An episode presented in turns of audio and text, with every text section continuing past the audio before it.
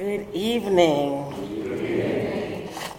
Um, first of all, thank you to the co pastors, Reverend Dr. Lisa and Reverend Katie.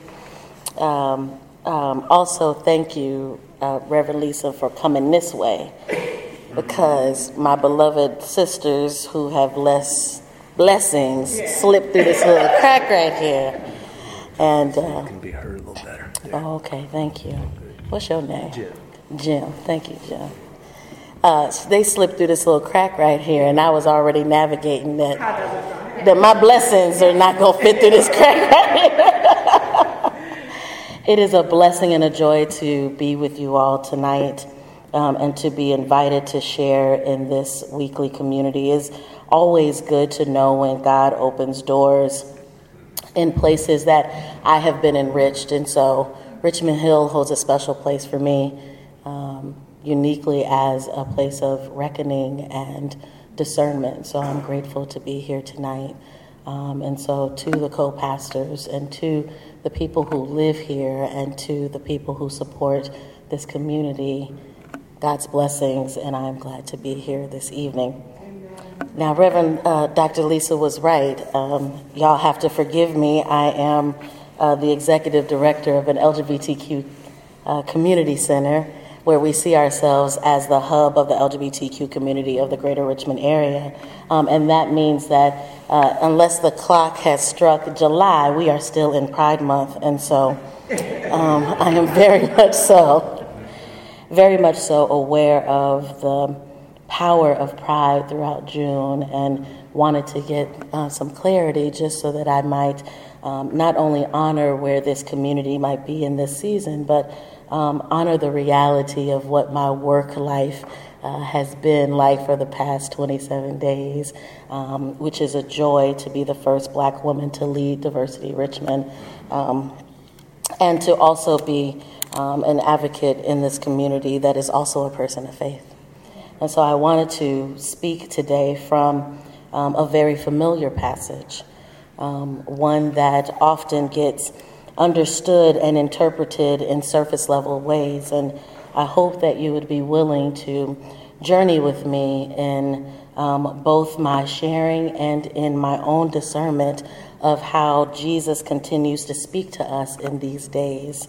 Um, and so, if you would, in my tradition, I'm a black ordained Baptist minister um, um, out of the black church tradition. And so I'm invite you to pray with me for a moment, um, and then we will do um, what I was charged to do. Amen. Let us pray to the God who has created us, to the ancestors who hold us up, to the Spirit that continues to bid us to come. We say thank you. Thank you for this community of people. Thank you for this gathering moment. Thank you for what it means for us to come together in worship, for us to hear a word from you, God. And so I pray that you would have your way, that you would open the ears of our hearts, that you would allow us to feel with our brains and think with our hearts, that you would allow us to hear something that we uniquely need to hear tonight, and that I, God, would be your vessel. Allow all of who you are in me to show up. And may the words of my mouth and the meditation, meditations of my heart be acceptable in your sight. O oh Lord, my strength and my redeemer. In Jesus' name, amen. Amen. The scripture has been read. I will only highlight two things that I wanted to um, particularly um, draw some attention to, or at least focus on um, tonight, and it is primarily in verse, excuse me, in verse 13. You are the salt of the earth. How can its saltiness be restored? It is no longer good for anything, but is thrown out and trampled underfoot. Keep showing up. We find ourselves in the sixth month of this year of our Lord 2023. Sometimes, if you are like me, you wake up and realize how in the world did we get to month six of this year? But as you look back through maybe your phone gallery or you consider your social media feed, or even if you think back over all the people that you have celebrated and even the people that you have lost, you realize that you are still here. When you think about the middle of the year, all of us try in some way, shape, or form to find a moment where we are reflecting, where we are making some assessments about where we are, about how much further we need to go, about what we haven't done, about that person or that book or that trip or that plan that we have not yet finished. We all find ourselves in this moment reflecting, thinking, and usually, if you are anything like me, you are also searching. You are also looking externally. You are also trying to somehow ask the divine for a sign. It doesn't matter if it comes on a billboard. Doesn't matter if it just randomly came across in a news news cycle or if it just actually happened to come across in a meme. We are always looking for something. Let me not even bring into the reality that as we watch these 24 hour news cycles, many of us are trying to find semblances of hope, semblances of opportunity where we don't lose our hope. Even just a speckle that somehow a change is not only going to come, but that, but that it is somehow fomenting, it is somehow forming, and we are just waiting for our opportunity to jump in to not only recite the words, be the change we wish to see in the world, but to actually show up in a way that feels like change. I don't know about you, but I find myself like uh, if you ever been in a black community or driven through a black community and you saw some girls jumping rope. I jumped rope when I was a kid. Don't let this body fool you.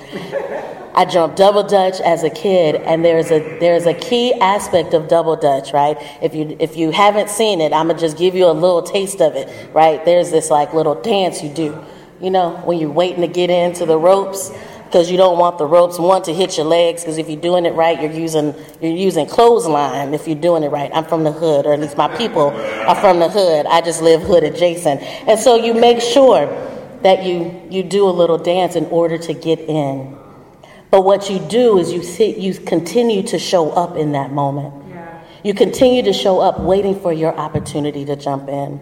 And when you jump in, then you get your few minutes, you do your little spins if you're really fancy. Most of the time, I just jumped until I ran out of breath. and for some of us, that is what change work is like.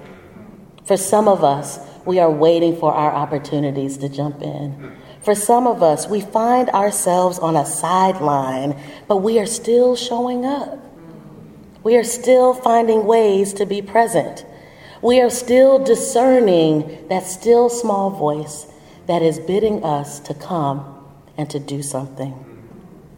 And I believe that our text for today offers us some things for consideration I'm not a typical preacher, as some of my preacher friends like to say. You always bring this unique perspective to the text. And my unique perspective today is my side eye to Jesus. Come on now. I got a tad little, now for some of y'all that might not know what side eye means, it just simply means that you look at someone in a way that is questioning. Meaning you get them a side eye, like, really? Like, what you doing, Jesus? And so, I find myself intrigued by this passage. Because of its familiarity, so many of us like to stay on the surface. Yes, we are salt of the earth. Yes, we are the light in the light of the world. But I'm here to question Jesus. Because if I am going to continue to respond to the Spirit that bids me to keep showing up, that bids us to keep showing up, then I have got to wonder to myself, Jesus, what exactly are you saying to us? Yeah. We understand that in this particular chapter of Matthew, that Jesus has just finished waxing poetically what we now call the Beatitudes, the blessed bees. And he moves into this declarative space. And he does so in a way with metaphors and, and symbols that are easily understood by the culture of the time. While many scholars would suggest that there were only a small number or a large number of people that were following him, we know, or we at least we understand from what the scholars and historians say, is that there at least were his disciples there. And then there were a whole lot of curious people. But what I'm interested in for us today in this 21st century context when we are living in a day and time where we have seen across this country over 500 anti LGBTQ bills be introduced, and 12 alone in the Commonwealth of Virginia, where we on Saturday celebrate as a country, or dare I say, mourned as a country, the reality that there is no more true protection for abortions across the United States. While abortion is still accessible here in the Commonwealth of Virginia, we do remain the only state in the South with such protections. I am reminded, even in those moments, of what it even means for us to continue to combat injustices in this city and even as it aligns with the mission of this place, what it means to pray and even act towards healing. So, yeah, I got a little side eye to Jesus tonight because you are asking us to show up, and the Spirit is inviting us to do so. And I just believe that Jesus does some declaring for us that invites us to show up. I think that Jesus chooses to use some familiar examples in a way that causes us to be a little bit uncomfortable, but not enough discomfort. And so tonight, beloveds, I'm inviting us to a place of introspection that Jesus might very well have been doing to that community right there. That he may very well have been in a kind of undercurrent kind of way, inviting them to show up. And so I say to you, just as Jesus says, show up in, a, in, in the declarations. Yes, you are strong. Yes, you are powerful. Yes, you are privileged. Yes, you are able to make change. But also, you are able to understand that who you are and how you are matters in this work. Jesus, I don't know why he did this in the text because what he does is he says, You are this thing. He makes a declaration and then he moves on to something else that is contradictory. And so, so often for us, we have leaders and we have that leader within us that also pushes us to show up in the contradictions. That we don't always know what it means to be the salt. And even when Jesus pushes them to say, but the salt is going to lose its, its saltiness, right? And how can it be restored? How many times have you been pushed to your own sense of contradiction and what it means for you to show up to do the work of healing and justice? That we have got to show up in the face of the contradictions because so often the people in power, the people who are the ones making the decisions, are not often easily persuaded by those of us that have a sense and a commitment to change. So, yes, Jesus is helping us. Yes, we are side eyeing Jesus. We are being invited to show up in the declarations because he does that. I do believe that he is, by example, causing us to show up in the contradictions and then what finally Jesus does, and I, I, if I ever, if I ever get to see Jesus, if I'm patient enough to wait in line to talk to him, because I'm sure all of y'all gonna see Jesus, and y'all might be in line to talk to him too. But I would love to ask, what does it mean to show up in the explanations? Because what Jesus then does for us in 14 through 16 is he begins to explain something that seems already evident. He makes the declaration, You are the light in the world, and then he goes on to explain it. And what I think Jesus was trying to do, at least the grace that I'm choosing to give Jesus in this text, is that he wants us to show up in the explanations.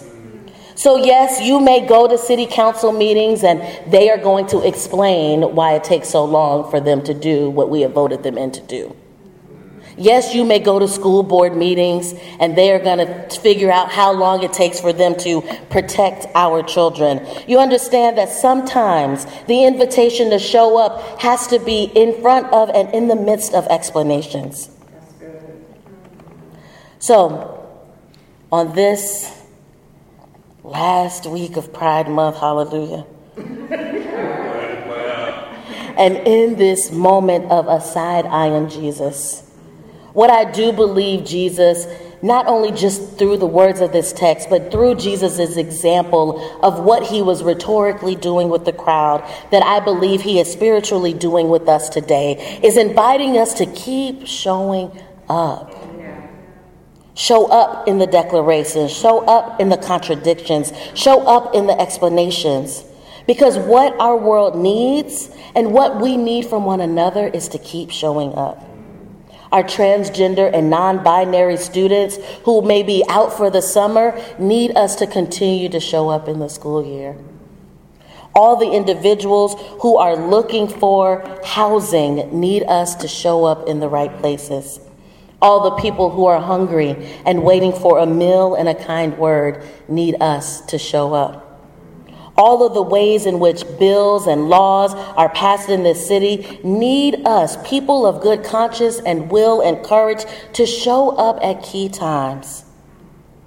So, as you find your way into whatever tomorrow will give you, as you celebrate these last few days of Pride Month, I am encouraged by the ways in which the LGBTQ community reminds us year in and year out, and for some of us, day in and day out, that to show up in pride is to show up with awareness, with visibility, and with celebration.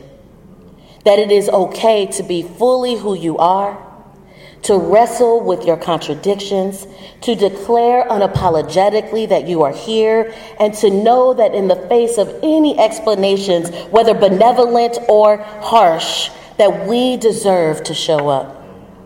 And so, I invite you, beloveds, as we continue to not only fellowship together, but as you continue in your own personal reflection, find for yourself what it means for you to keep showing up.